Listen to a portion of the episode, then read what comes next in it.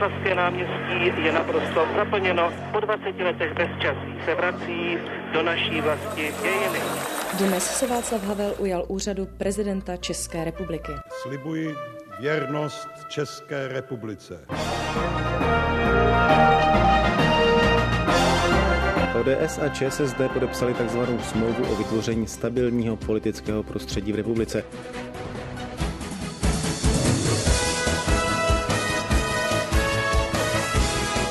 Český rozhlas 1, radiožurnál.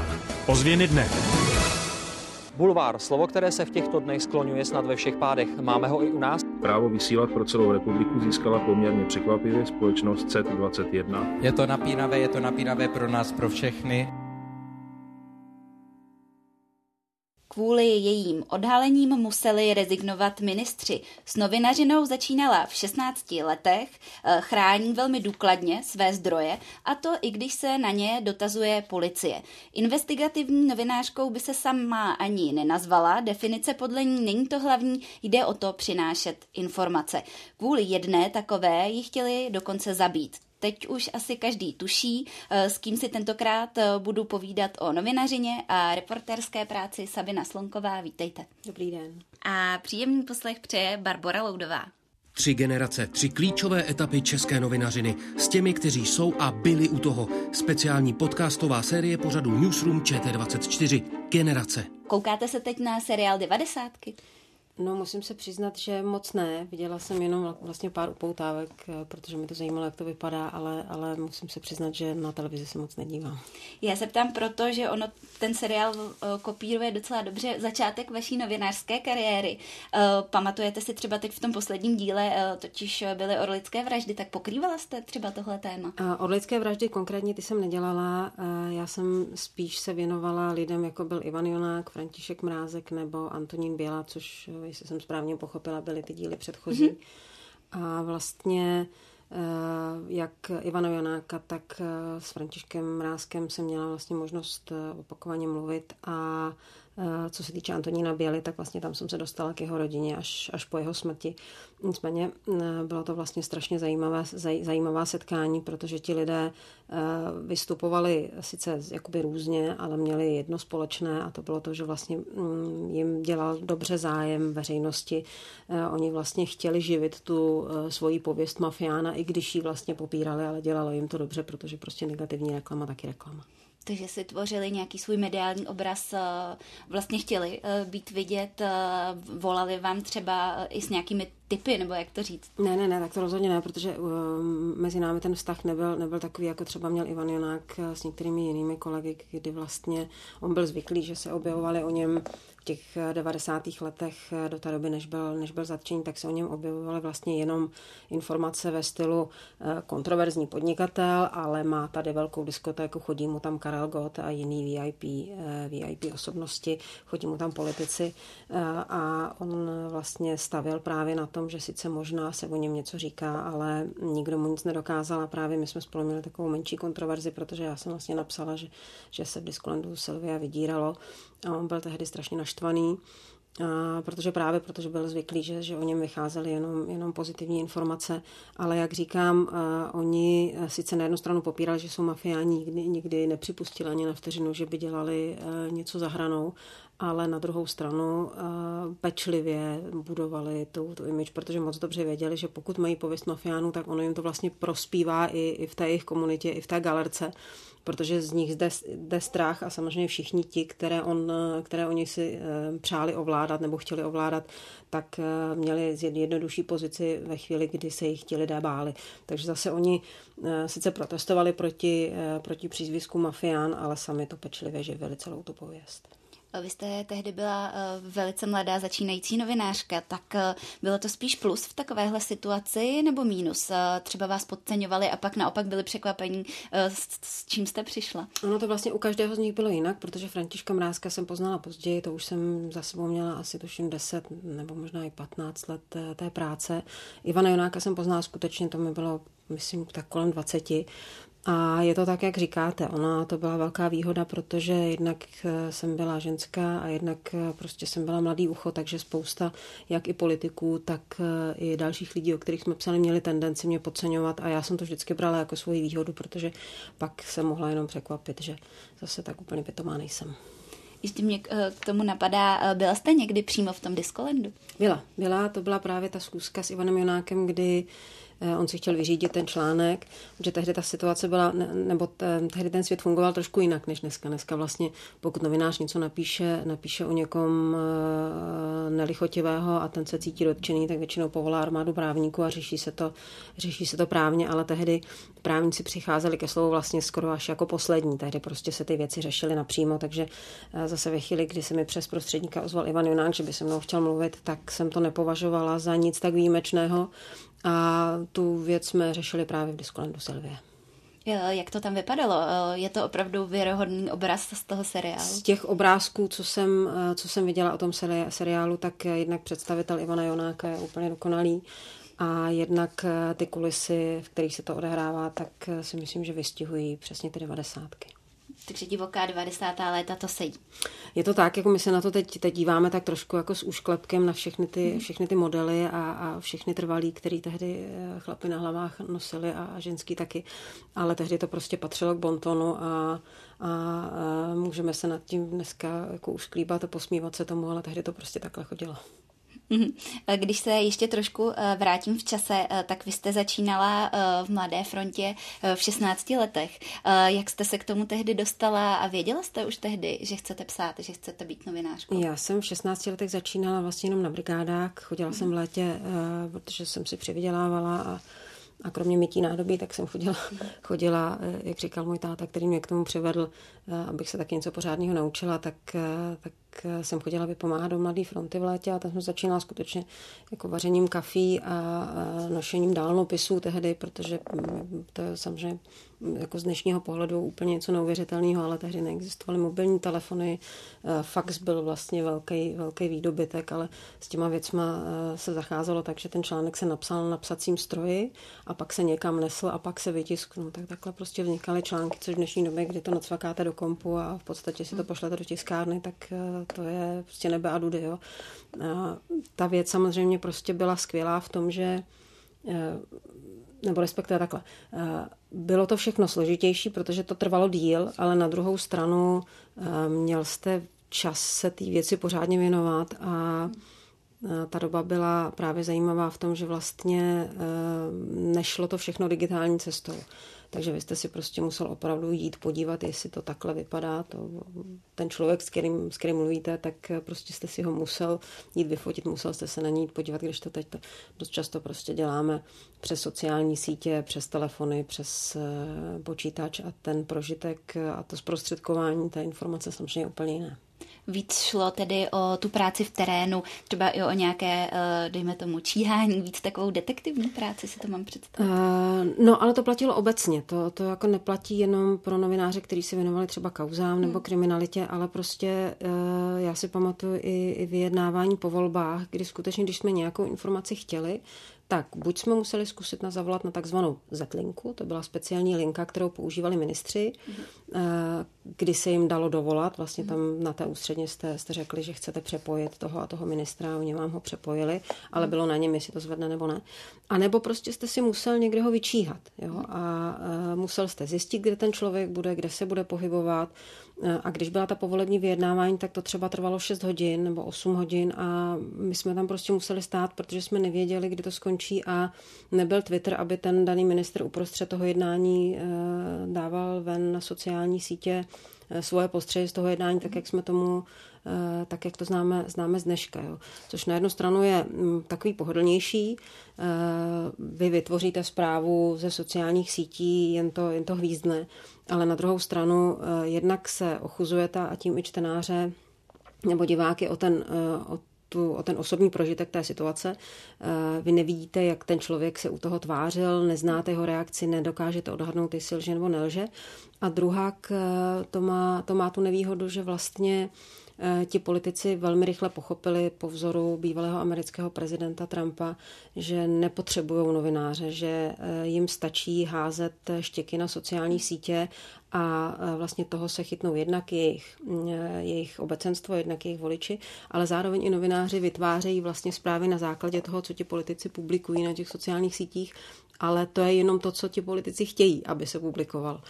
My jsme třeba se snažili po celou dobu vládnutí Andreje Babiše získat rozhovor s Andrejem Babišem, ale to prostě není možné, protože jsou tady 3 politici, kteří prosluli tím, že si vybírají novináře, s kterými dělají rozhovory a nevstupují na nebezpečnou půdu, kde by, nedej bože, si jich někdo mohl zeptat třeba, proč posílá své nemocné dítě na Krym, nebo jak mu jeho spolupracovníci filtrují poštu. A ti 3 lidé se jmenují Andrej Babiš, Miloš Zeman a Tomio Okamura. Ty prostě nepřijdou na půdu, která je pro ně nebezpečná a kde by hrozily nějaké v úzovkách zákeřné otázky. Čili vy se do značné míry musíte spoléhat na to, nebo jste odkázáni na to spoléhat se, co oni vám prostě sami naservírují. Tohle máte pocit, že v těch 90. letech třeba tolik nebylo, že ty politici měli přeci jen z médií jiný vztah? No to jednoznačně nebylo, ale samozřejmě politici vždycky byli, se tam našli ti, kteří byli mistři v ukrývání se. Ono, když s vámi někdo mluvit nechce, tak s váma prostě mluvit nebude. Samozřejmě můžete ho takzvaně týrat a můžete mu pokládat 20krát tu samou otázku. My jsme vždycky čekali ve sněmovně před záchodky, protože bylo jasné, že to je prostě místo, kam ten politik jednou za den prostě přijít musí. Ale několikrát se prostě stalo, že jsme tam číhali, politik zaplul na záchod, aniž by nám odpověděl, my jsme číhali dál, on prostě po nějaké době vylezl a dopadlo to úplně stejně, prostě nás ignoroval. Takže my jsme jenom mohli napsat, nechce o tom mluvit, ignoruje nás, případně prostě zveřejnit nějaký, když už ve chvíli, kdy už byly mobilní telefony, zveřejnit krátký jakoby záznam toho, že před vámi prchá, ale bylo to vlastně stejné, pokud s vámi nechce mluvit, tak s vámi mluvit nebude. Ale byly zase tiskové konference, na které ti politici chodili a tehdy to nefungovalo tak, jak vlastně pochopili už dnešní politici, že můžeme omezit počet dotazů. To v té době tak markantní nebylo, ale každopádně pamatuju si, jednou jsme byli s Jirkou Kubíkem na tiskové konferenci Miloše Zemana, který byl tehdy předsedou vlády, a my jsme se ho marně několik dní snažili zeptat na průšvih jednoho z jeho ministrů a on před námi neustále prchal, právě jsme ho naháněli před Strakovkou, prostě všude různě a věděli jsme, že ta tiskovka je jedna ze šancí, jak se ho zeptat, a ta tisková konference byla věnovaná tělesně postiženým. A my jsme počkali, až padnou všechny dotazy na tohle téma a premiéra jsme se zeptali na tu věc, kterou jsme potřebovali. A premiér tehdy se strašně rozlítil a pronesl takovou tu legendární větu, že to, co jsme dneska předvedli, tak že jsme hnůj, povel a žumpa, že bychom se měli stydět. A my jsme prostě jenom se ho dotazovali, co by představitele vlády, co by představitele moci, na otázky, které on nám vlastně neumožňoval pomoct. A my jsme vlastně potom, nebo respektive ještě když jsme kladli ty dotazy, taky předem jsme se omlouvali, že to tady vytahujeme na tom plénu, ale že prostě nemáme jinou šanci, jak se předsedy vlády zeptat. Takže myslím si, že politici byli vždycky vynalezaví v tom, jak se před nepříjemnými otázkami skrýt, ale teď samozřejmě mají mnohem větší šance a mnohem větší mechanismy, jak nás odslonit. Možná i v dnešní době je změna v tom, že se omezuje na těch tiskových konferencích počet dotazů. To asi dřív taky nebyl. To je to, co jsem říkala, že vlastně tehdy to k oblíbeným fintám politiků nepatřilo. Bylo to opravdu výjimečné, aby politik ukončil tiskovou konferenci nebo řekl, s vámi já se bavit nebudu. Ale tehdy myslím si, že fungovala i víc solidarita mezi novináři, že pokud se nastala situace, kdy ten politik řekl, já vám na nic odpovídat nebudu, tak prostě okamžitě položil tu samou otázku někdo z jiné redakce, kdy už vlastně ten politik se mu hůř argumentoval, že na tohle to odpovídat nebude. A zcela běžné bylo, to třeba dělával Václav Klaus, který byl proslulý tím, že jako neměl daleko k tomu, aby se na těch tiskových konferencích rozčílil, že třeba ta tiskovka skončila a on si to ještě šel s tím novinářem vyříkat a křičeli třeba na sebe. To se prostě mnohokrát stalo. Je fakt, že třeba Václav Klaus, ač to dneska tak nevypadá, tak nepatřil mezi ty hlavní skrývače. Ten byl schopen s vámi komunikovat a když se třeba rozhodl, že už vám jakoby ten rozhovor poskytne, tak zase chtěl, aby to k něčemu bylo, jo? Aby to nebyl pro obě strany ztracený čas. Ale jednou si pamatuju, že jsme dělali rozhovor s ním v době, kdy ODS zmítali finanční skandály a Klausova partaj si tehdy nechala vypracovat takzvaný audit hospodaření a já jsem si ho sebou přinesla, začala jsem se během toho rozhovoru na ten audit ptát a on byl opravdu strašně rozlobený, Václav Klaus, a dělal takové věci, že si zakrýval pusu a křičel na tiskového mluvčího, ať mě odvede pryč. Ale nicméně ten rozhovor jsme dokončili, my jsme ho potom zveřejnili i se všemi těmi jeho vsuvkami, jak si zakrývá pusu, mlčí a nebudu odpovídat, nebudu. Takže pro politiky to byl i takový signál, že ve chvíli, kdy už jakoby souhlasí s oficiálním rozhovorem, je to rozhovor, kdy nebyly uzavřeny žádné dohody, že se na něco budeme ptát nebo nebudeme ptát, tak prostě musí počítat s tím, že budou zveřejněny všechny jeho reakce na ty dané otázky. A jenom potom si pamatuju, že Václav Klaus pak do redakce vzkázal, abych už na ty rozhovory nechodila, protože bych se zase ptala na stránku 25. auditu a na to on nemá čas. Ale chodila jste dál, nebo... Chodila jsem dál, ale upřímně politické rozhovory nebyly úplně mojí náplní mojí práce a tohle to byl teda poslední rozhovor s Václavem Klausem, který jsem tehdy měla a byla jsem tam skutečně proto, že jsem se věnovala podvodům a financování ODS a chtěla jsem vědět, jakým způsobem on se k tomu staví a postavil se k tomu, jak se k tomu postavil. Byla to nejostřejší takováhle roztržka s politikem, nebo jste zažila i horší? Já se musím přiznat, že ve mně to úplně jako nezanechává nějaké hluboké stopy, protože každý se brání a reaguje tak, jak umí. Jsou politici, kteří vám pláčí do telefonu, jsou politici, kteří se třeba napijí a pak mají potřebu vám sdělit, že vás opravdu nemají rádi. Jsou politici, kteří se vztekají a jsou politici, kteří s vámi nemluví. Upřímně pro mě je vlastně cokoliv lepší, než to, že s vámi politici nemluví, protože, jak říkám, my jim třeba můžeme i křivdit. Může se prostě stát, že je neoprávněně osočujeme z něčeho, co ve skutečnosti bylo jinak, ale pokud se s námi prostě nebaví a nechtějí bavit, tak prostě to riziko, že i my uděláme chybu, se samozřejmě prostě zvyšuje, protože oni nevyužili tu šanci, nebo nedali nám šanci pochopit, jak přesně se ta daná událost stala. Takže já jsem vždycky radši, když se s tím politikem sejdu, i když to třeba může skončit nějakým konfliktem, nebo že mi položí telefon, nebo že mě prostě vyhodí z toho rozhovoru, ale vždycky to je pro mě lepší, než to, když ten politik nemluví, protože vždycky se vám prostě může stát, že jste něco přehlídli, něco vám uteklo a tu mozaiku potom prostě nemáte celou. Ještě, a to už nám tady i někteří kolegové zmiňovali, že je vlastně zajímavé, jak se v Česku politici baví s novináři po SMS-kách, nebo jak jsou i neustále na telefonu, že přece jen to není úplně obvyklé a rozhodně ve srovnání s těmi 90. lety, když jste ještě zmiňovala tu linku, to není úplně zkrátka běžné, že napíšete SMS-ku a jste hned u toho politika. No já si ale myslím, že to sice je pohodlnější, nám to strašně usnadňuje život, ale strašně tím riskujeme, protože ten politik vám vlastně taky řekne jenom co si přeje. Já jsem třeba strašně usilovala o to, aby se mnou sešel Věslav Michalík, nebo minimálně aspoň, aby mi zvedl telefon, ale on se rozhodl, že se mnou bude komunikovat jenom prostřednictvím SMS zpráv a tam samozřejmě prostě já jsem odkázaná jenom na to, co on mi odpoví. A nemáte možnost vlastně, i když dáváte doplňující otázky, tak potom už jakoby na ně nereaguje a ti politici to moc dobře vědí, takže já osobně vlastně nejsem úplně ráda, že ty SMSky a ty telefony nám to takhle zjednodušujou, protože na druhou stranu to prostě přináší to, že nemáte celý ten obrázek a umožňuje to politikům, kteří s námi chtějí hrát nefér hru, aby ji prostě hráli, protože k tomu mají víc prostoru. Vy jste to někde už i zmiňovala v rozhovoru, že technologie vlastně té naší profesi spíš uškodily.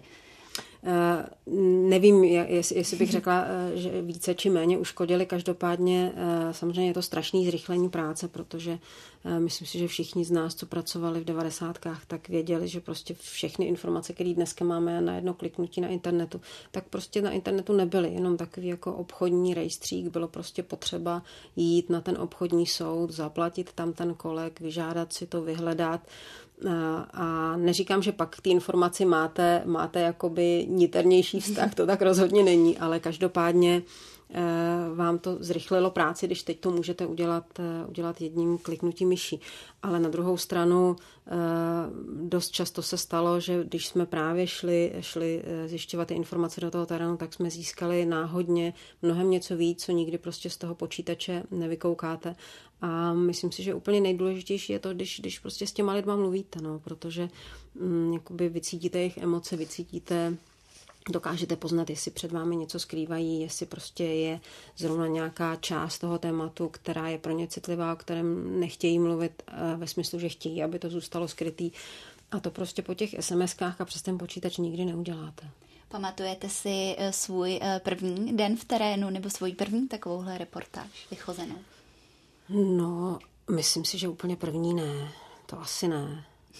Protože, jak říkám, já se úplně jako nevohlížím zpátky, jakoby pár těch milníků tam mám, ale abych si vybavila první reportáž. Jako pamatuju si pocit, kdy se objevilo poprvé moje jméno pod článkem a já jsem měla fakt radost, že něco, co jsem na tom psacím stroji napsala a co pak prostě ty sazeči v té tiskárně jako vytiskly, takže vyšlo černý na bílém a že tam nemám žádnou chybu, žádný překlep a že to je prostě všechno v pořádku, tak ten pocit byl strašně bezva. Ale že bych si pamatovala poprvé, když jsem šla do terénu, to asi ne, jako já vlastně, jedna z věcí, kterou jakoby mám na té práci do dneška nejradši, tehdy to byl prázdný papír, dneska to je prostě prázdný dokument ve Wordu, když prostě cvaknu a začnu psát tu první větu a začne ten příběh vlastně se odvíjet a já ani úplně sama nevím, kam mě dovede. Protože na začátku něco nějak vypadá, ale ty cesty jsou klikatý a můžou vás zavést někam úplně jinam. Takže ne vždycky, když se do nějaký kauzy člověk pouští, tak dokáže dohlídnout těch konců a dokáže úplně přesně vědět, kam ho to zavede. První příběhy, které jste psala, tak byly každopádně ale zlámané nohy a sebevrazy. To jste taky někde zmiňovala. Tak za jakou dobu jste se pak dostala k té politice a k těm kauzám?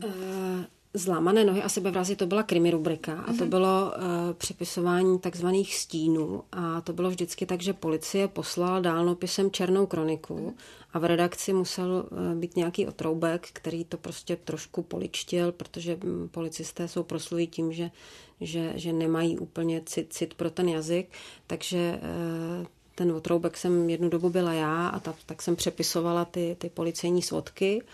A postupem času mě prostě v redakci pouštěli k věcem, nebo ke zprávám, které neměly jednu větu, měly třeba 3 věty, pak 5 a pak jsem prostě směla napsat první články, ale všechno vlastně to bylo postupem času, že jsem opravdu začala od těch jednovětých, 3větých, krátkých zpráv, kdy se naučíte to nejdůležitější, jako co má být na začátku, co uprostřed, co na konci, jak se rozlišují ty žánry, že prostě něco je zpráva, že když píšete do magazínu, tak ten článek prostě musí být jiný, abyste udrželi pozornost až do konce. A to, že jsme začali s kolegy tehdy hodně brzo se věnovat politice, tak prostě bylo daný tou dobou. Ty 90. jako z mýho pohledu, co se týče práce, tak to byla jedna z nejsvobodnějších etap a nejskvělejších etap, co jsem v kariéře zažila. A teď dávám stranou všechny ty stinné věci, které jsou spojené třeba s tím seriálem 90. Ale profesně to bylo úplně skvělé, protože my jsme se dostali, co by 20leté děti vlastně k popisování témat a problémů, ke kterým bychom se nikdy v životě nedostali, protože prostě jsme na ně profesně ještě a lidsky ani nedozráli. Ono na jednu stranu to bylo skvělé pro nás, protože jsme prostě tu příležitost dostali tím, že to bylo po listopadu 89 a celá jedna generace novinářů vlastně tím, že se zkompromitovali, musela odejít a nebyl, kdo je nahradil, no tak prostě se sáhlo po těch mladých a doufalo se, že prostě za toho pochodu neudělají moc bod. Samozřejmě, že jsme těch bod prostě udělali úměrně svýmu věku. Ale pro nás to byla jako neuvěřitelná škola, protože jsme prostě ve 20 letech popisovali dělení federace, vedli rozhovory s premiéry, s prezidenty, vlastně s vrcholovými politiky a museli jsme se vlastně na to naučit reagovat za pochodu, museli jsme naučit sebe i ty politiky tomu, že vlastně i když je nám 20, tak se není úplně radno nás podceňovat, ale zároveň pořád prostě mít v hlavě to, že těch 20 nám opravdu je a že některé věci při vší úctě k 20 letým prostě nemůžeme nikdy pochopit, protože prostě nemáme tu životní zkušenost. No, takže tam to si myslím, že z jedné části byl jakoby náš velký handicap, že nám chyběla ta zkušenost, to, co teď vlastně máme teď, ta historická zkušenost. Začínali jsme prostě s čistým stolem a jak jsme si to udělali, tak jsme to měli se všema chybama a se všema úspěchama, co k tomu patřili. Byl tehdy v té redakci vůbec někdo třeba starší, já nevím, třeba 35 let, protože on je třeba Robert Čásenský, který pak se dostal postupně do vedení, tak byl hrozně mladý v tu dobu i ty ostatní. No, Robert Čásenský přišel z PR, tuším, takže ten měl s Pavlem Šafrem agenturu na ovlivňování mediálního prostoru ze strany politiků. My jsme začínali skutečně jako novináři, a měli jsme samozřejmě v redakci, působil tam Karel Hvížďala, nestor české žurnalistiky, který se vracel vlastně z emigrace. A já musím říct, že všechno to, co jsem se naučila, tak jsem se naučila právě v těch 90. letech od kolegů. A vděčím jim, jestli něco umím, tak prostě za to vděčím jim. Byli to lidi, kteří měli čas a energii tomu, aby se mi věnovali, aby mě to prostě všechno naučili. A v tom si myslím, že třeba mají strašnou nevýhodu mladí novináři, kteří teď začínají, protože v médiích není už tolik prostoru, aspoň z mého pohledu, aby se věnovali těm skutečně mladým a talentovaným, pokud to nemají programově a moc takových redakcí. Já neznám, kde se tohle odehrává. Vím, že se o to snaží, ale my jsme prostě tehdy měli větší šanci i díky tomu, že prostě jsme se to učili za toho pochodu a takové ty mateřské lepance, tady to máš opravdu špatně, koukej to celý předělat a 10krát ti hodí na hlavu ten článek, tak to se myslím teď už jako moc neděje, protože dost často ten editor to raději přepíše sám a pak vlastně autor kouká na tu výslednou podobu, aniž by se o tom vedla nějaká diskuze v těch redakcích, protože na to prostě není čas, protože ta drtička je neúprosná vlastně nahradil kvalitu toho obsahu jako hlavní ukazatel rychlost. Musíme to prostě mít rychle ven, což se úplně dramaticky změnilo ve chvíli, kdy ty novináři nevstoupili internet, to byl absolutní předěl, že? Takže pokud bychom teď měli poradit někomu, kdo chce začít s novinařinou, tak kam by měl jít, co by měl dělat? No, hlavně by prostě měl by vytrvat a hlavně by to neměl vzdávat při prvním jako ne příliš jako příjemném pokusu. A pokud já věřím tomu, že prostě pokud někdo opravdu tu práci chce dělat a má pro ní vášeň a cit, tak se mu to podaří navzdory všem těm nástrahám, který tady jsou, ale prostě musí opravdu tomu obětovat hodně i v tom smyslu, že to nesmí vzdát při prvních překážkách a když zjistí, že opravdu tady v té redakci to funguje systémem drtičky, kdy vlastně jenom přepisujete četku nebo chodíte na tiskové konference, tak to prostě zkusit jinde. Protože, jak říkám, není to všude stejné.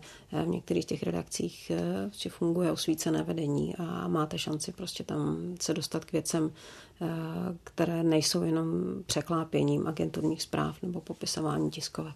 V tom terénu člověk taky si hlavně asi udělá zdroje, tak vy vlastně to patří k nějakému gro vaší práce, že je velmi hájíte, tak jakým způsobem si je vlastně tvoříte?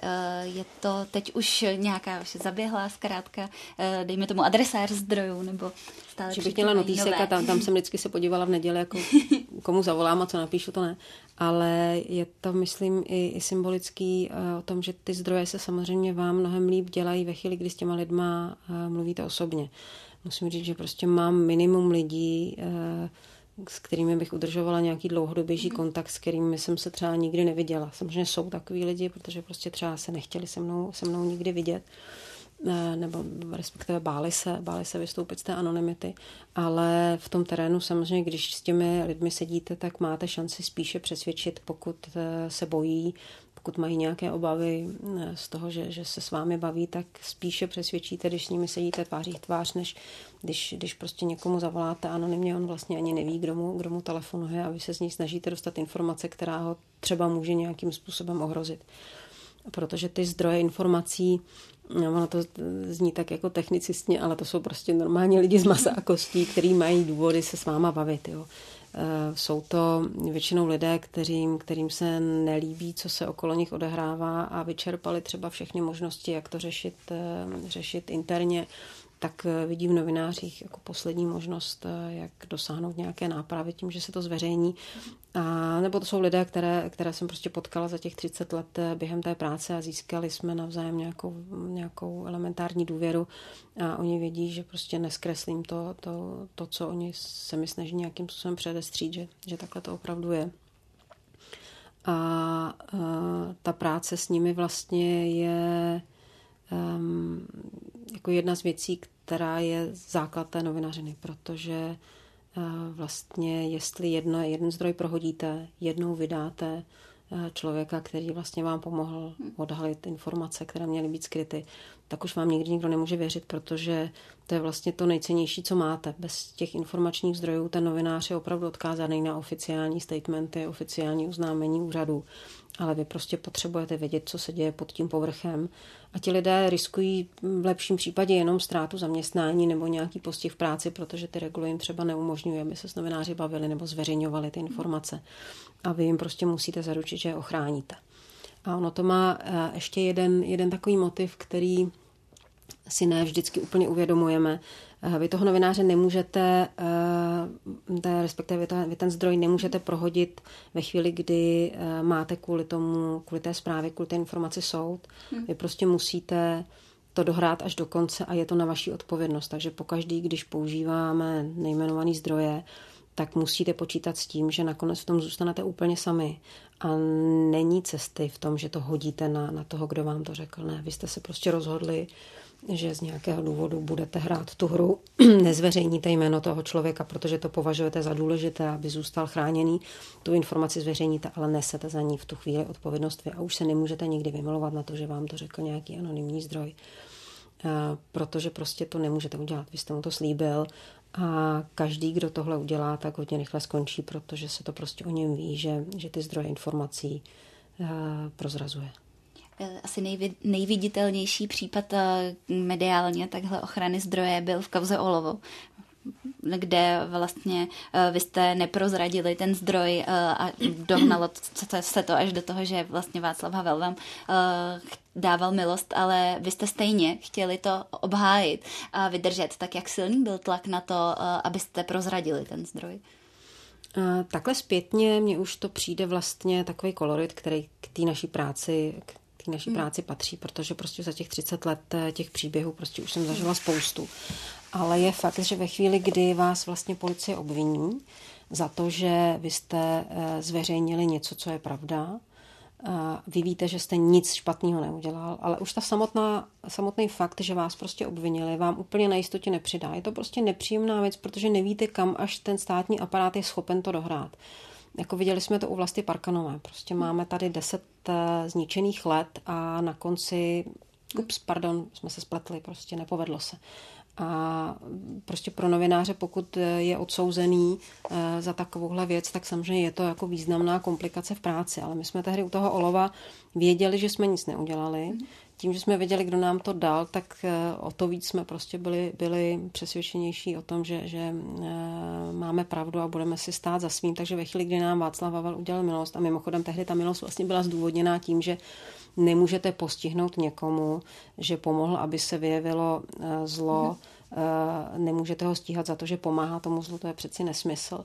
Takže jsme tehdy trvali na tom, že tu milost nepřijmeme, takže jsme chtěli, aby to stíhání prostě doběhlo do konce, aby tady byl jasný rozsudek, že jsme se ničeho nedopustili. A nakonec ono se to k soudu ani nedostalo, protože státní zástupce dospěl vlastně ke stejnému závěru jako Václav Havel, že jsme nic neudělali. Ale těch případů bylo skutečně víc. Já jsem byla několikrát stíhaná za tu ochranu zdroje, musela jsem platit pokutu. Vlastně nejdivotější období bylo, když mě policie naháněla na porodním sále a ono potom, jako když vám to všechno tak jako po těch letech plyne, tak už zjistíte, že vlastně prostě je to součást vaší práce a člověk to takhle bere. Ale v těch daných situacích samozřejmě úplně příjemný to není, protože nikdy nevíte, kam ten státní aparát to dokáže dohrát.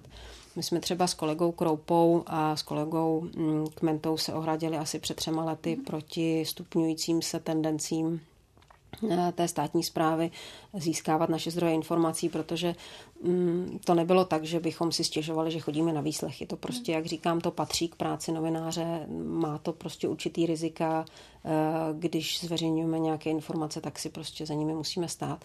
Ale tentokrát jsme to vlastně zveřejnili proto, nebo ohradili jsme se, protože nám ten tlak přišel velmi silný a bylo z toho zřejmé vlastně jediná věc, že všem šlo o to, kdo jsou naše zdroje informací v kauzách, které se týkaly bývalého premiéra Andreje Babiše. Takže pokud ten státní aparát na nás vytváří takový tlak, tak jsme považovali prostě za fér zase říct, že ten tlak tady existuje a že my se mu nehodláme podvolit a ty zdroje prostě budeme chránit dál. A jenom říkáme, že prostě s těmi výslechy nesouhlasíme. Jednou jste platila i tu pokutu. Byl to vlastně znatelný, dejme tomu, zásah do toho vztahu, že to překročilo až do té pokuty, do toho vztahu vlastně policie, novináři. To byla pokuta, kterou jsem dostala, tuším, od státního zastupitelství nebo od soudu, teď už úplně přesně si nepamatuju, protože jsem odmítla zveřejnit zdroj a je to vlastně tak, že abychom to ještě uvedli na pravou míru, ty pokuty vždycky platí redakce, právníky ve chvílích, kdy jste trestně stíhání, tak taky platí redakce právě proto, že tím dává i najevo, je to i signál vlastně všem novinářům, nenecháme vás ve štychu ve chvíli, kdy jste v souvislosti s výkonem své práce jakýmkoliv způsobem postihovaní, stojíme za vámi a já jsem vždycky měla prostě štěstí, dokud jsem neměla neovlivní a byla jsem vlastně zaměstnanec nebo měla jsem nějakého šéfa, tak ti šéfové byli vždy, jak říkám, osvícení a nikdy se vůbec nediskutovalo o tom, že by třeba to trestní stíhání jsme s ním procházeli sami nebo ty pokuty platili sami. Takže i tuto pokutu zaplatila redakce, ale já to vnitřně vždycky spíš vnímám jako strašnou nespravedlnost, jakože jsme neudělali nic špatného. Pokud jsme ho udělali, ať nás klidně zavřou a odsoudějí, ale musí nám to prostě dokázat v nějakým spravedlivým procesu. Ale ne, že budou zneužívat vlastně tu sílu moci k tomu, aby jenom nás zlomili a získali z nás informace, které moc dobře vidí, že my jim prostě stejně neřekneme. Mě zkrátka zajímalo, jestli ta pokuta nebylo už nějaký jako krok, který by byl jako příliš, že byste si řekla, dobře, když volají, chtějí slyšet ty zdroje, můžou to zkusit, ale tohle už je jako od nich nějaký pokus o varování, dejme tomu. Myslím si, že je to na stejné úrovni jako to trestní stíhání. Naopak to trestní stíhání já osobně považuji za horší věc, protože to se s váma prostě vleče dlouho, má to sebou samozřejmě prostě všechny jakoby právní důsledky. Ta pokuta je jednorázová, bumbác, zaplatit a nashledanou. A to trestní stíhání se prostě s váma vleče a jak říkám, tam jako je na tom nejpříjemnější ta nejistota, že vnitřně víte, že jste nic špatného neudělal, ale stejně to prostě může skončit pro vás, takže vás to nějakým způsobem poškodí. Zmiňovala jste, že ale úřady se o ty zdroje zajímají novinářské, tak jak je to časté, že vám třeba zavolají nebo chtějí po vás to vysvětlení? Musím se přiznat, že po tom veřejném prohlášení s Jankem a s Jardou, tak to do značné míry ustalo.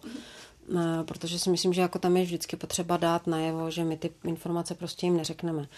A upřímně, ona to většina těch policajtů, kteří nás potom vyslýchají, tak oni to vědí. Oni prostě řeknou na tom výslechu, hele, nezlobte se, já to prostě udělat musím, já se vás zeptat musím, prostě dostal jsem takovýhle úkol, já vím, že mi nic neřeknete, ale prostě musíme to tady spolu sepsat.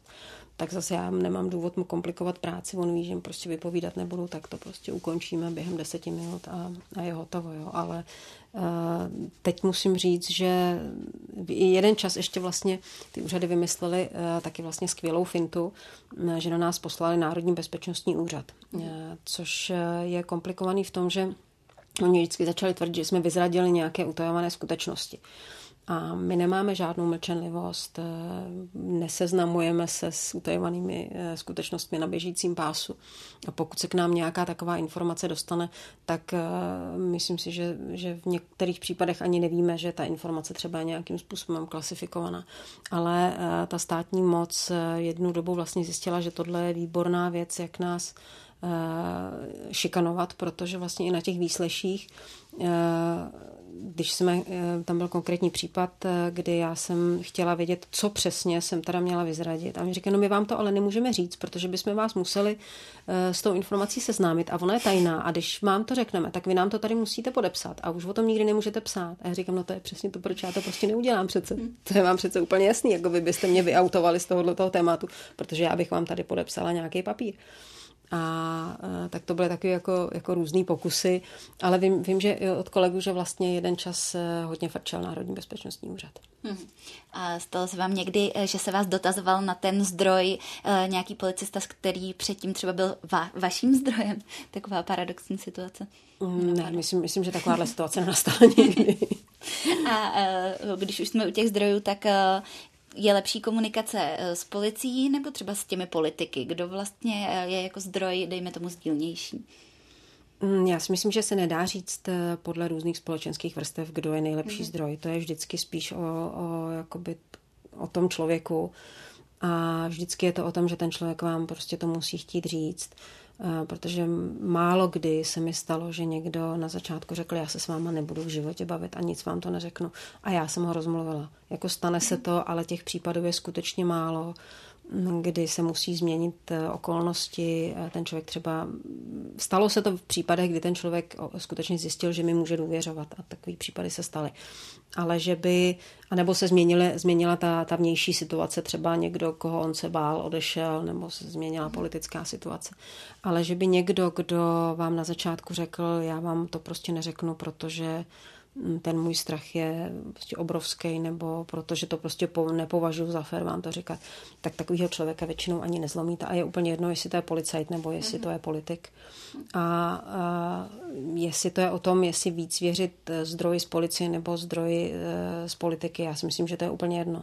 Že vždycky záleží na tom, co to je za člověka a jak vy můžete naložit s tou mírou rizika, že potom u toho soudu nakonec budete stát vy a ne ten váš zdroj a pak je úplně jedno, kdo ten zdroj je.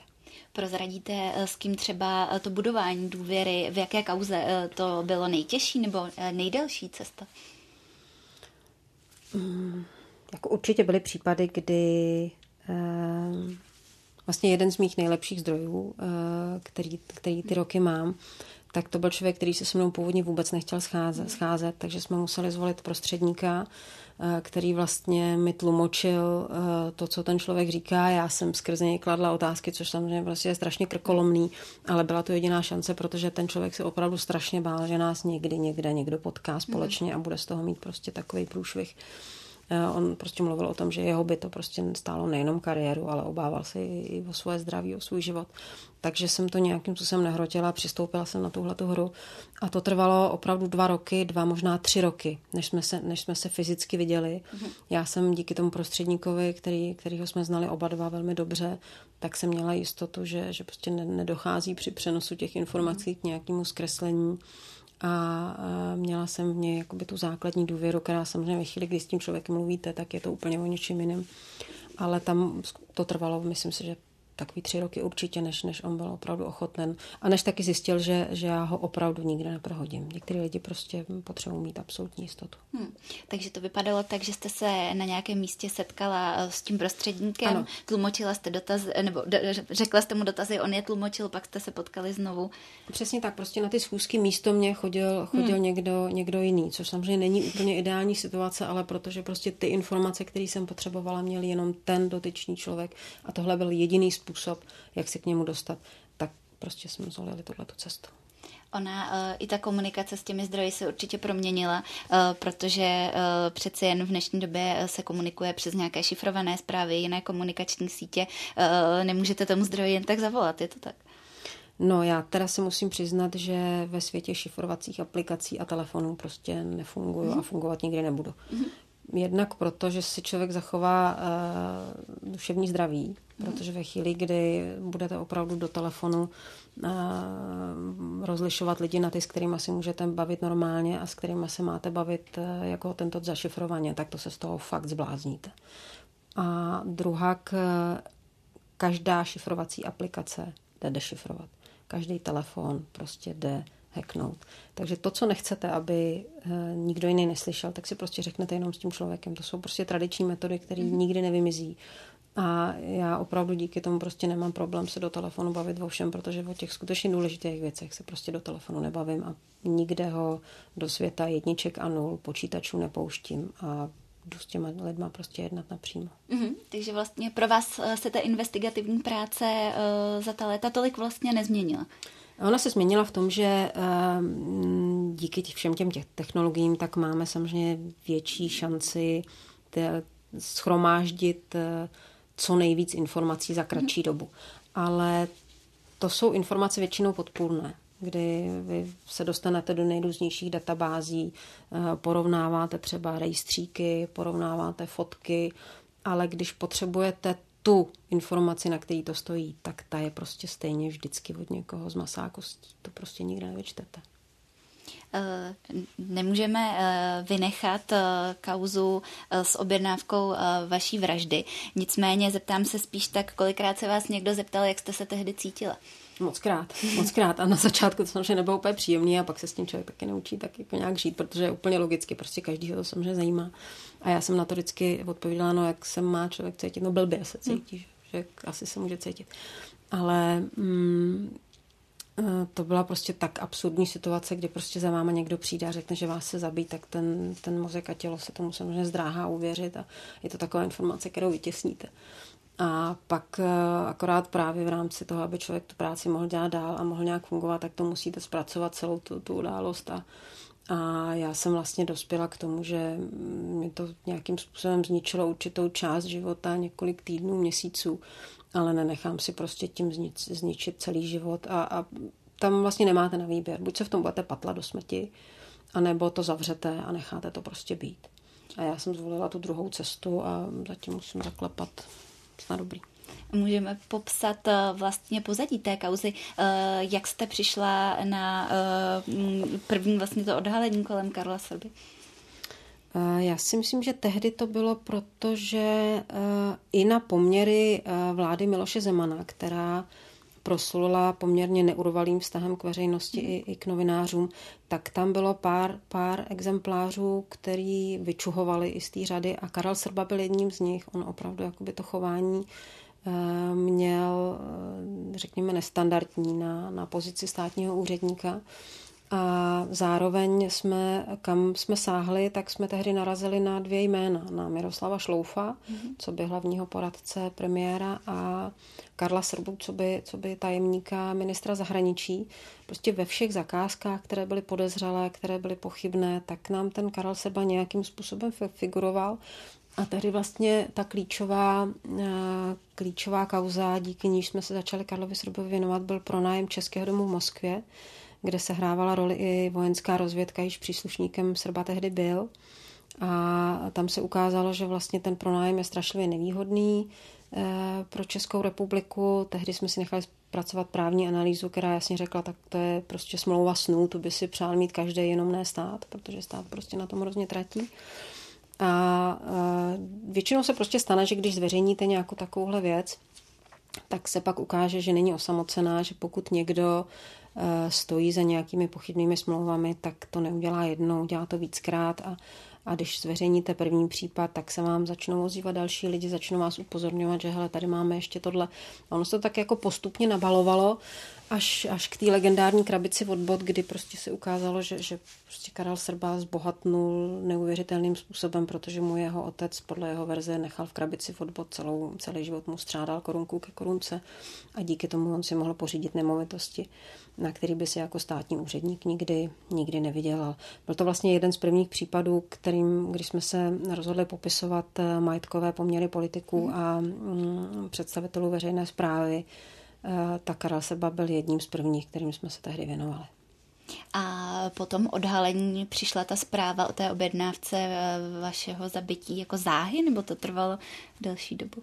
Já si myslím, že to bylo asi tak jako 2-3 měsíce poté, co jsme zveřejnili, myslím, že to byl tehdy, jsme zveřejnili jednak profil Karla Srby, jednak jsme se věnovali těm jeho majetkovým poměrům a tam tehdy Myslím si, že se začal tomu věnovat i finanční úřad, takže to začalo být pro Karla Srbu jako nepříjemná záležitost.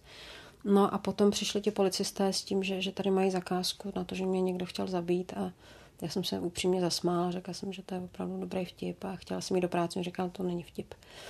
Musíme prostě s tím něco udělat. Mě právě zajímalo, jestli jste třeba čekala, že je to z jeho strany totiž, nebo jestli už tam byl nějaký časový úsek. Když ty policajti tehdy přišli, tak já jsem vůbec nevěděla, o čem to mluví. A musím říct, že ani oni to nevěděli, protože ta jména, která tehdy měli, tak to bylo těch řadových článků toho řetězce, a to byly lidi, kteří vůbec nebyli spojeni s politikou nebo s veřejnou sférou, a nikomu to vlastně nic neříkalo, a oni vždycky jenom za mnou chodili a říkám, že nás říká vám něco tohle jméno, já jsem říkala vůbec nic. A takhle jako postupně chodila, a pak jeden den přišla a říká vám něco jméno Karel Srba. A říkám, no, to mi říká. A pak přišli s tím, že vlastně on má být ten, kdo tu vraždu si objednal, a soud to pak definitivně potvrdil. Vy jste byla pod tou policejní ochranou asi 2 týdny, což je v celku vlastně rychlá doba. Za tu dobu oni odhalili, kdo to je, a zakročili? Za tu dobu oni se vlastně postupem času dostali od těch nejnižších článků až nejvýš, a pak přišli s tím, že vlastně všechny pozatýkali. Já jsem řekla, super, tak můžu jít domů. A ty 2 týdny, co se vám honilo hlavou, já vím, že v nějakém rozhovoru jste říkala, že jste nemohla ani pracovat, protože zkrátka, když jste měla policii jako... No, my jsme právě původně, když oni přišli, tak myslím si, že i pro ty policajty to byla úplně jako nová situace vlastně, co se mnou, jo. Protože já jsem říkala, ale jako nevíme, kdo zatím prostě stojí, těch možností prostě je spousta, jestli to celý není vymyšlený a je to pravda, tak reálně prostě někdo se mě snaží zabít. Tak dobře, tak jestli mám normálně fungovat, tak v tom případě jako budu mít ochránku, a pak zjistíte, že s tou ochránkou za zadkem vlastně jako pracovat nemůžete. Jednak oni vás tam, že nemůžou vůbec jako důkladně chránit, protože to prostě nejde. A druhá, ani vy vlastně nemůžete chodit na žádný schůzky, protože s tím doprovodem to samozřejmě prostě nejde. Takže jsme usoudili, že asi opravdu jako nejjednodušší řešení bude, pokud já se prostě na nějakou určitou dobu někam zkraju, kde budou mít jistotu, že se mi nic nestane, a oni prostě co nejrychleji se pokusí zjistit, kdo zatím je, abych mohla začít zase normálně žít. Takže jste strávila 2 týdny někde sama s policejní eskortou. Tak. A uvažovala jste během té doby o tom, že byste s novinařinou skončila? Ne, já jsem se těšila na to, až to skončí a vypadnu odtamtud. Myslím si, že to jede jako tělo i mozek na autopilota, a já jsem se upínala jenom k tomu, že to jednou musí skončit, a neřešila jsem vůbec, protože jsem jako do poslední chvíle jako nevěděla, komu to ti policisté ve finále připisují, kdo je vlastně tím organizátorem. Takže spíš se člověk soustředí na to, aby to nějak jakoby přestál, aby to co nejrychleji skončilo, a mohl se začít se normálně vracet zpátky. Naopak tedy byste řekla, že vás to nakoplo v té práci dál? Já to zase nemám tak, jak nemám ty životní extrémy nahoru dolů, prostě to tak plyne. Tohle to byla epizoda, která nebyla úplně příjemná. Já jsem měla na výběr, jestli prostě s tou prací skončím nebo ne. Rozhodla jsem se, že ty důvody, proč tu práci dělat dál, prostě pořád u mě převažujou. Myslím si, že to tak je doteď. Čímž neříkám, že třeba někdy prostě nastane situace, kdy si řeknu, že už je toho dost, že ta miska vach je prostě nevyvážená a že už mi to za to nestojí, ale zatím prostě ta situace nenastala a já tu práci pořád si prostě myslím, že to je jedno z nejlepších povolání a mám ji ráda. To působí tak, že základ pro novinařinu je podle vás takový stoický klid? Ne, to rozhodně není. Já právě vůbec nejsem klidný člověk, ale to jsou prostě situace, kdy i největšího bouřliváka ta skrotí a máte opravdu na výběr. Buď se prostě v tom utápět a patlat se v tom a sám prostě moc dobře víte pragmaticky, že to vůbec k ničemu nepovede. A nebo prostě se netrápit věcma, který nemůžete změnit a který nemůžete vyřešit. Karla Srbu potom ale předčasně propustili. Jak jste si připadala? Měla jste třeba z toho obavy, nebo už to bylo zkrátka? Vlastně nijak. Mě už to jakoby nějak nezasáhlo, protože ten příběh, jak říkám, já jsem prostě nějakým způsobem odžila, zpracovala jsem si to a rozhodla jsem se, že prostě se tím nebudu trápit a Karel Srba mi neotráví zbytek života. Vidíte třeba i nějaké paralely ve vraždě slovenského novináře Jana Kuciaka s tím vaším případem? Já bych to nerada srovnávala, protože já jsem prostě měla velké štěstí na rozdíl od Jana Kuciaka. Jsem ráda, že to tak dopadlo. Možná i ta rychlost, ale práce těch policejních složek, že za 2 týdny dokázali rozklíčovat, kdo zatím je. Mě jenom napadá. Teď úplně nevím, kam míříte. Že vlastně rychlost těch českých složek, jako, že to bylo opravdu jako během 2 týdnů odhalili, kdo zatím je a podařilo se jim to vlastně vyřešit, což mi přijde. Ale ono speciálně u těch násilných trestných činů většinou policie to dokáže takhle rychle udělat, protože tam jsou rozhodující právě ty první chvíle a u toho soudu jasně zaznělo, že policie sledovala mobilní telefony všech těch lidí a bylo to vlastně dost podobný kauze Rád, kdy ti lidé měli pocit absolutní beztrestnosti, takže věci, které si, tak jak jsem o tom mluvila, měli říkat mezi 4 očima, tak oni si o nich vyprávěli do telefonu. A díky tomu, že policie postupně napichovala další a další články toho řetězce a poslouchala jim telefony, takže prostě díky tomu prostě pozbírali ty důkazy a kdyby ti lidé si nebyli tak jistí svojí neohrozitelnou pozicí, tak by se to nikdy nepovedlo, ale oni si jistí byli a proto říkali do telefonu věci, které tam prostě říkat neměli. Vy jste v jednom rozhovoru nedávno říkala, že největší strach jste paradoxně měla docela nedávno, když jste měla rozhodující schůzku ohledně Andreje Babiše mladšího. Nevěděla jste, kam přesně jdete, bylo to někde v lese, tak pod mě a v tu chvíli asi nikdo absolutně netušil, kde jste, co se může stát. To zase ne, to když já jdu do lesa, tak aspoň někdo ví, kde, kam jdu, zhruba jako kam bych mohla asi tak jet. A proč tam jdu, takže vždycky někde prostě nechávám jakoby informaci, kdyby se cokoliv stalo.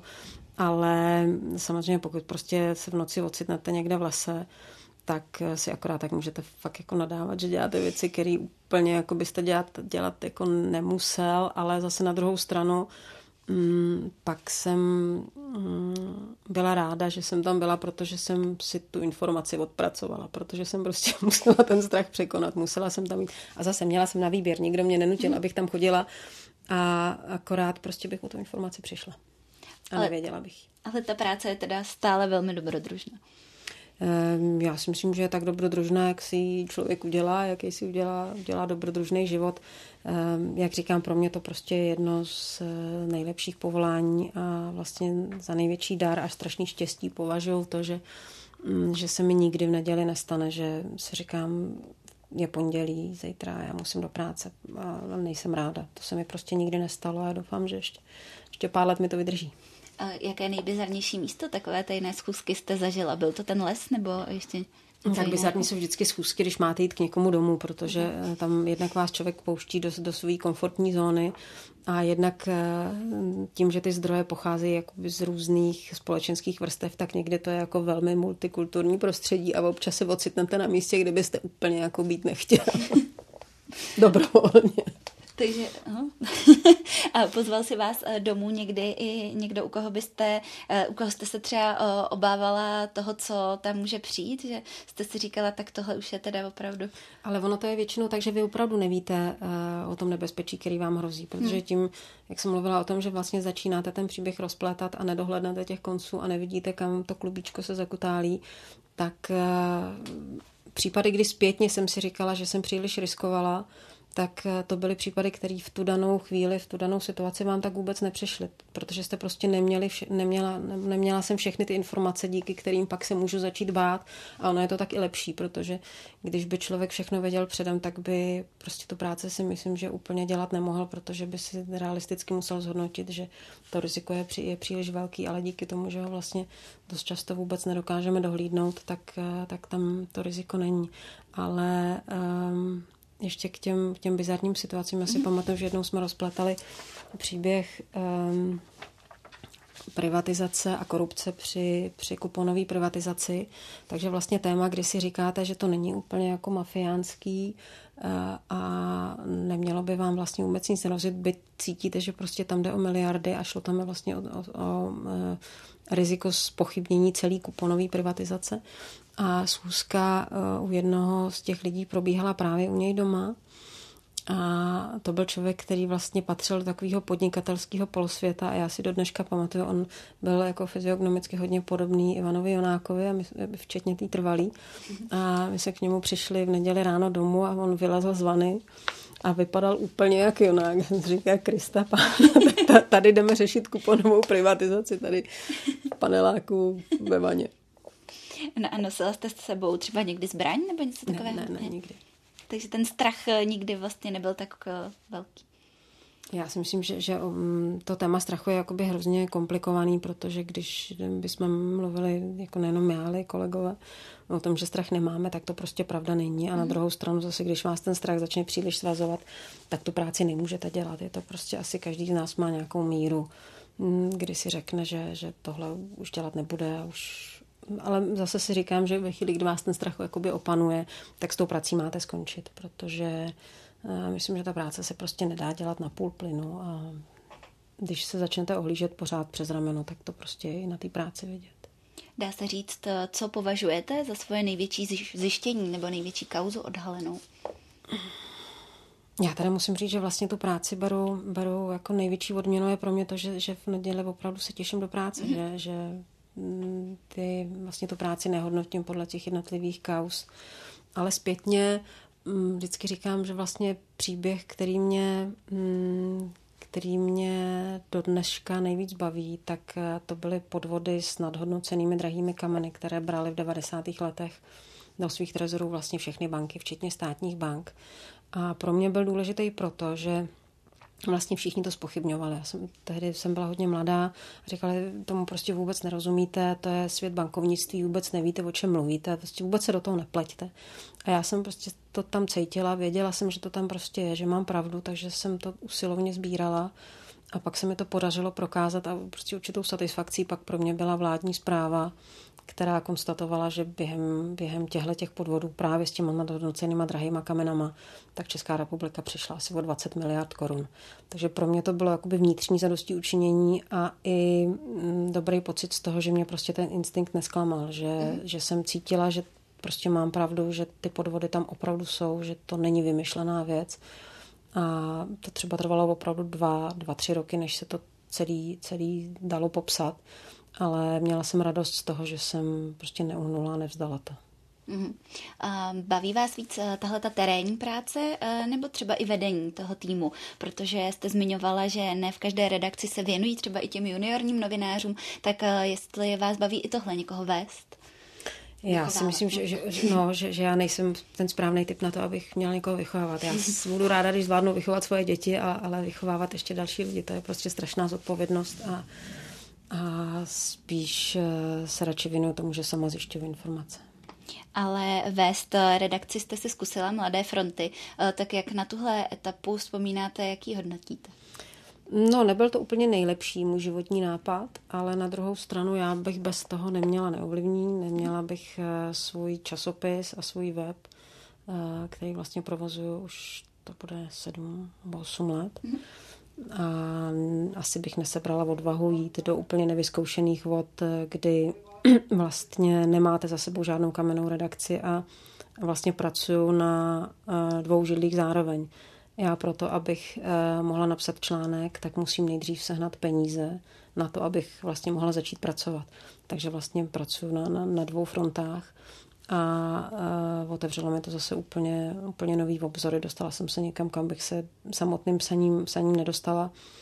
Já vždycky říkám, že pro mě je nejlepší, když můžu sedět za tím počítačem a psát si ty svoje písmenka, ale prostě ta novinářina se změnila, doba se změnila, nic nebude už jak dřív a jediná odpověď na to je se prostě adaptovat a pokud chci tu práci dělat s těma standardama, který já považuji za důležitý, tak si ty podmínky prostě musím pro to vytvořit sama. Nikdo jiný to za mě neudělá. Jak fungovalo i to, že jste byla přece jen ten, kdo ty kauzy zjišťuje, kdo odhaluje ty věci na ty politiky a najednou on byl vlastně někdo, komu patřilo to médium? No to bylo právě to nedorozumění mezi námi 2, kdy já, když jsem mu říkala, že nenechám zasahovat do toho obsahu a že budu ho dělat podle toho, jak já považuji za správný, tak on si myslel, že to myslím jako odsud pocud. Že je přece logický, že se nebudeme věnovat kauzám hnutí ANO a jeho kauzám. A mně se nepodařilo mu prostě vysvětlit, že když si koupil noviny, tak si koupil nějakou značku a ty noviny jediné, co mají, tak je ta značka důvěryhodnosti. A tu budujete strašně dlouho, ale pak oni prostě jedním lusknutím prstu přijdete a už to nikdy nevrátíte zpátky. A když ten obsah budete ohybat, tak ty lidi vám nebudou věřit a přijdete o to nejcennější, co jste si vlastně koupil. Takže si musí říct, jako, proč vlastně tu investici dělal, jestli opravdu tady chce mít nezávislý noviny, nebo jestli tady chce mít poslušnýho pejska. No ukázalo se, že mu prostě nejde o nezávislý noviny a ve chvíli, kdy jsem usoudila, že to je stav, který já nedokážu změnit, protože ho nepřesvědčím o tom, že ta jeho cesta je prostě špatná, tak jsem musel odejít, protože tam nemáte na výběr. To je zase ta mezní situace, kdy buď se přizpůsobíte a budete dělat ty věci, které vám jdou proti srsti, anebo jdete pryč. Nic mezi tím prostě není. Vy jste na začátku byla přesvědčená o tom, že to bude fungovat, že to bude chápat. Jak se to začalo projevovat? Volal třeba do té redakce, volal vám konkrétně, zasahoval do toho? Co se v té redakci upeklo, tak si myslím, že se tam i snědlo. Já jsem jasně řekla, proč jsem odešla, protože prostě už nemůžu garantovat nezávislý obsah té redakce. A asi bych úplně do těch jednotlivých detailů nechodila. Prostě tak, jak já jsem tam nastupovala s tím, že nesu odpovědnost za ty noviny do chvíle, kdy tam nebudou žádné věci, s kterými já nemůžu souhlasit, tak ve chvíli, kdy už to nejsem schopná garantovat, tak mi nezbývá nic jiného, než prostě odejít a říct to, proč odcházím. Já jsem prostě nechtěla připustit žádné tlaky dovnitř té redakce a taky v té době, co tam ten půl rok, co jsem tam byla, tak tam neprošly s mým vědomím žádné články, které by jakýmkoliv způsobem prostě politicky nahrávaly jedné nebo druhé straně. Ale tam byla vlastně zajímavá situace, kdy se ukázalo, že ta moje cesta vlastně je nerealizovatelná, protože já jsem nastupovala v době tam, kdy nastupoval zároveň Sobotkův kabinet, tehdy premiérem se stal Bohuslav Sobotka. A já jsem udělala to samé, co jsem dělala vždycky ve všech redakcích. Když nastupuje nová vláda, tak buď já nebo tehdy mý podřízení dostali za úkol, proklepněte všechny ministry, proklepněte premiéra, najděte slabý místa, dobrý místa, popište je. No a slabé místo Bohuslava Sobotky prostě bylo OKD a jeho přátelství s Radkem Pokorným. A standardně se to zpracovalo, popsalo, tak, jako se to dělalo u všech jiných vlád, u všech jiných premiérů či ministrů. Jenomže tady prostě byl problém, že Bohuslav Sobotka mohl začít tvrdit, že si to objednal jeho politický konkurent a majitel těch novin Andrej Babiš a já jsem na to vlastně nemohla říct nic jiného, to je lež. Andrej Babiš prostě o tom vůbec nevěděl, já mu neříkám, co předem píšeme. A to je téma, který jsem zadala redakci já. Takže vím, jak to bylo, vím, kdo jsou zdroje těch informací, odkud to pochází, ale vlastně nic jiného, než že to není pravda, vy říct nemůžete a úplně upřímně nedivím se veřejnosti, že si prostě myslí něco jiného, protože to prostě tak nějak vypadá a díky tomu vlastně to je to nejhorší, co se vlastně těm novinám mohlo stát, protože i všechny dobré věci, které tam vyšly, v budoucnu výjdou, tak jsou devalvovaný a poničený tím, že vždycky ten, o kterém se píše, tak může říct, ale to si zadal Andrej Babiš, to je likvidace politické konkurence. A vy na to můžete říct jenom to, není to pravda. Takže tlak je nejenom zevnitř, ale i zvenčí vlastně na to. Vy jste pak se rozhodla založit si vlastní projekt. Bylo to nápad hned, nebo jste dostala i jiné nabídky? Přece jen založit něco vlastního, je to těžší? Je, ale zase vemte si, že to bylo v situaci, kdy opravdu si ta velká média tady rozparcelovali podnikatele, kteří se natajili tím, že si tu investici udělali proto, aby měli vlastně proti konkurenci nějaký takzvaný atomový kufřík, jak tomu říkával pan Dospěva. A to znamená, aby měli vlastně tlačák na ty druhý. Když ty na mě budeš ošklivý, tak já o tobě blbě napíšu. Zjednodušeně řečeno. A neexistovaly tehdy ještě Seznam Zprávy, protože Ivo Lukačovič ještě nezaložil, takže ten trh byl velmi uzavřený v tom smyslu, že já jsem si říkala, že už se nechci dostat do situace, jaký jsem se dostala v Mladé frontě dnes, protože jestli jsem za něco vděčná v té branži a v té práci, kterou dělám, tak to, jaký pocit svobody já jsem vlastně celý svůj profesní život zažívala. A pokud jste vyrostl ve svobodě, pokud vaše práce celý život stála vlastně na svobodě, tak se to už nikdy nenaučíte. Nenaučíte se ohýbat, nenaučíte ohýbat obsah a svoje názory upravovat podle politického přesvědčení svého majitele nebo biznisových zájmů svého majitele. Takže když jsem si to tak jako prošla v té době, tak i přes ty nabídky vlastně mi z toho vyšlo, že jediná pro mě tehdy realizovatelná cesta je zkusit něco svýho. I za tu cenu, že to prostě samozřejmě skončí průšvihem a i za tu cenu, že vstupuji do něčeho, co vlastně tady úplně probádaný není. A musím říct, že tehdy mi vnitřně strašně pomohli lidi, který, jako třeba Libor Winkler, který tehdy nám na rozjezd dal nějaké sponzorské peníze a pro mě to byl zároveň strašný závazek, protože ono je to sice fajn, když vám někdo takhle věří a je to skvělý, ale zároveň prostě ta představa, že zklamete, že se to nepovede, že tu důvěru vlastně promrháte, tak to je úplně ten nejstrašnější trest, který se vám tady může prostě dostat. Takže pro mě bylo obrovskou motivací i to, že jsem prostě nechtěla zklamat lidi, kteří mi věřili. A mají Češi tedy o takový obsah zájem? Jsou ochotní za něj třeba i platit? A jak to třeba ovlivnil teď koronavirus? Já jsem přesvědčena o tom, že Češi mají zájem platit, ale za informace, které jinde nenajdou.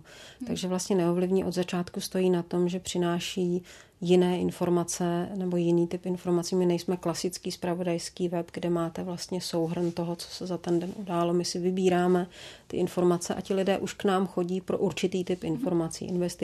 Investigace, rozhovory. Měli jsme jediný rozhovor s Markem Dalíkem. Takže se snažíme nabízet něco, co ti lidé jinde nenajdou a pak po nich můžete za to chtít peníze. A jakoby přidaná hodnota nebo hlavní pilíř toho, co já dělám, tak je časopis, který stojí na předplatném a vlastně můžu říct, že vždycky, když někdo na nás útočí, kdo vás platí, kdo za vámi stojí, tak já můžu s čistým svědomím říct čtenáři. Ten rozhovor s Markem Dalíkem, to jste někdy i popisovala, že on vlastně dal jenom vám rozhovor těsně předtím, než šel do vězení, tak jak jste se k tomu dostala? Jak to, že svolil právě vám? To byste se asi musela zeptat jeho, proč zrovna se mnou mluvil, ale já jsem se za ty roky vlastně naučila tím, že jsem komunikovala i s lidma, jako byl Miroslav Šlouf, Marek Dalík. Jsou to prostě lidi, který nepatří v uvozovkách, v očích veřejnosti do slušné společnosti, ale jsou to prostě lidé, kteří patří k mojí práci, popisují jejich vliv na politiku a já je nesoudím a snažím se k nim přistupovat, aniž bych jim nutně musela nasazovat větší psí hlavu, než si zaslouží. A Marek Dalík věděl, že já z něj nebudu dělat většího zločince, než má být. A díky tomu se nám podařilo jakoby nastolit nějakou komunikaci, kdy on začal mluvit o věcech, o kterých si myslím, že původně ani mluvit nechtěl. Začal odhalovat, jakým způsobem tady fungovalo vládnutí v éře Mirka Topolánka. A já jsem zase věděla, že on mi všechno neřekne, protože myslím si, že jeden trest vězení mu stačí, ale cenila jsem se té otevřenosti, kdy mluvil o věcech, o kterých normálně lidé v jeho pozici prostě nemluví. Existuje nějaká kauza, kterou vám někdo vyfoukl? Něco, na čem jste třeba dlouho pracovala a pak to vydal někdo jiný? Že by byly kauzy, na kterých dlouho pracuji a pak je někdo udělá stejně, to ne, ale to jsou takový ty jednorázový takzvaný zprávy jednoho dne, které vypadají třeba atraktivně a to je prostě proto, že nikdy žádnou zprávu neví jeden nebo dva lidi, vždycky je jich víc a novináři prostě různě šmejdí, schází se s lidmi a pravděpodobnost, že máte něco, co se už stalo, že o tom ví víc než 5 lidí, tak je dost veliká a tím pádem je dost veliká pravděpodobnost, že se to dostane i k jiným novinářům. A to jde většinou o takové ty věci, opravdu zpráva jednoho dne, včera někoho zatkli, včera někdo něco podepsal, včera někdo něco ukradl, ale ty dlouhodobější věci, kdy jako je musíte rozplítat díl, tak tam se mi to nestalo, myslím, nikdy. Není to tedy vyloženě souboj mezi redakcemi nebo jednotlivými novináři? To si myslím, že není, tam je spíš souboj s časem. To si myslím, že vlastně to je teď největší lítá bitva a to je poslední roky. V tom si třeba myslím, že to mají mnohem horší lidi, kteří teprve teď s tou prací začínají v novinařině. Jsme shodou okolností, teď jsem dělala rozhovor s Václavem Moravcem do posledního časopisu a tam jsme se o tom bavili, že vlastně oni to mají mnohem těžší než my, protože jednak my jsme neměli takovou tu bezprostřední interakci pod našima článkama, protože my jsme psali do novin a on vysílal v rádiu. A teď vlastně vydáte článek a do 10 minut máte na sociálních sítích nebo v komentářích pod těmi články dost jasně řečeno, co si lidi o vaší práci myslí, což samozřejmě prostě a hlavně máte okamžitě změřitelný, jak moc je úspěšný ten článek. Takže v těch redakcích dost často je tlak na to, aby byly publikovány určitý typy článků, protože ty vám zvedají prostě návštěvnost a ne vždycky to jsou složitý články, důkladný investigace. Ty prostě dost často nespadají nebo nesplňují kritéria toho, že by to byly nejčtenější články. Ale zároveň jsme necenili, jsme nečelili tomu tlaku, kdy vlastně ta informace musí být co nejrychleji venku. A to byl ten zlom, o kterém jsem mluvila vlastně v 90. letech, kdy přesně to bylo, to nevím, ale pamatuju si to, protože to bylo v Mladé frontě Dnes, kde Roman Galo, jeden z vizionářů českého mediálního prostředí, zakládal i Dnes. Vlastně internetové zpravodajství Mladé fronty Dnes. A samozřejmě měli jsme tomu tendenci se posmívat, ale záhy prostě se ukázalo, že ten internet to všechno zválcuje. A zválcovali tu novinařinu ve smyslu, že se mnohdy opravdu stalo důležitější to, kdy jste to vydali, než to, jestli ta zpráva je správná a přesná. Jo, že ten tlak je samozřejmě strašně veliký a i když vám prostě všichni budou jako navenek se tvářit a říkat, no samozřejmě nejdůležitější je, aby to bylo přesný, tak což já osobně si taky myslím, ale myslím si, že každý novinář ruku na srdce by vám řekl, že v těch redakcích to prostě funguje jinak. Oni to mají dřív, oni mají tu citaci v četce a tak to prostě bohužel funguje. A to je ten tlak, kterýmu ty mladí novináři jsou vystavení a nemyslím si, že tomu prostě dokážou úplně účelně čelit.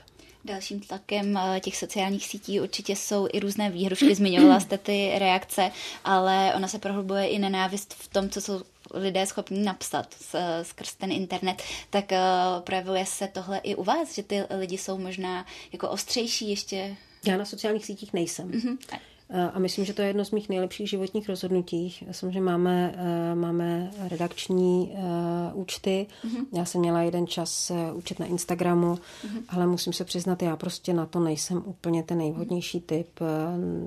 Nedělá mi to úplně dobře ve smyslu, že mi to zabírá víc času, není to prostě pro mě hladká zábava a navíc prostě úplně upřímně si nejsem jistá, jestli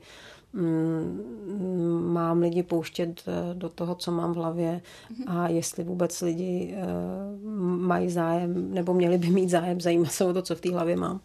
A druhák je to žrout času a tak, jak mám možnost, pokud prostě ve chvíli, kdy spravuju účty redakční, tak ta atmosféra je tam prostě tak příšerná, že já prostě nikdy na těch sociálních sítích nechci být.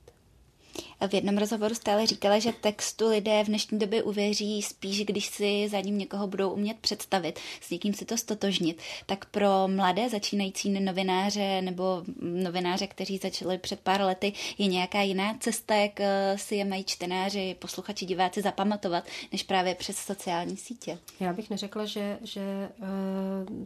to, že já na těch sociálních sítích nejsem, tak neznamená, že to je správně.